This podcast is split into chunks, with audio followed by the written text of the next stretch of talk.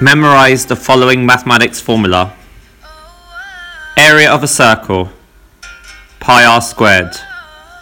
Circumference of a circle, pi d. Area of a sector, angle over 360 multiplied by pi r squared. Arc length of a circle, angle over 360 multiplied by pi d. Volume, area of a cross section multiplied by length. Pythagoras' theorem a squared plus b squared equals c squared.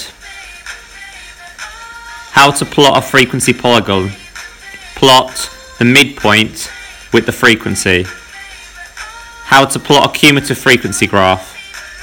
Plot the n value with the cumulative frequency. Histogram. First need to work out frequency density, which is the frequency divided by the class width. Equation of a straight line.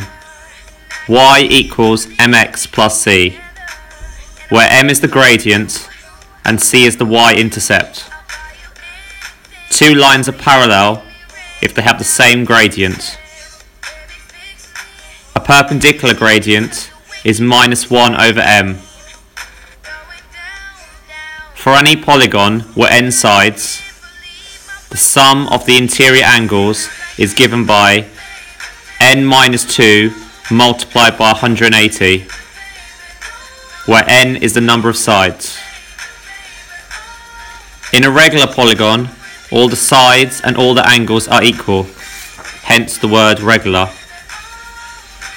Area of a triangle.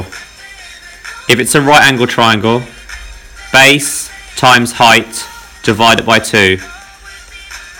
Area of any triangle is half little ab sin of capital C, or basically two sides and the enclosed angle.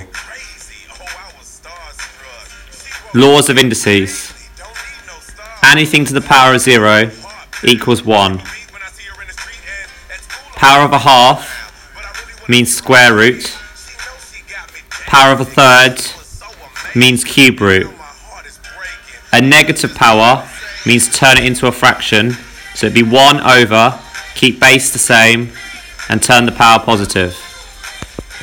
Thank you for listening to part 1. Keep revising, keep going. We believe in you.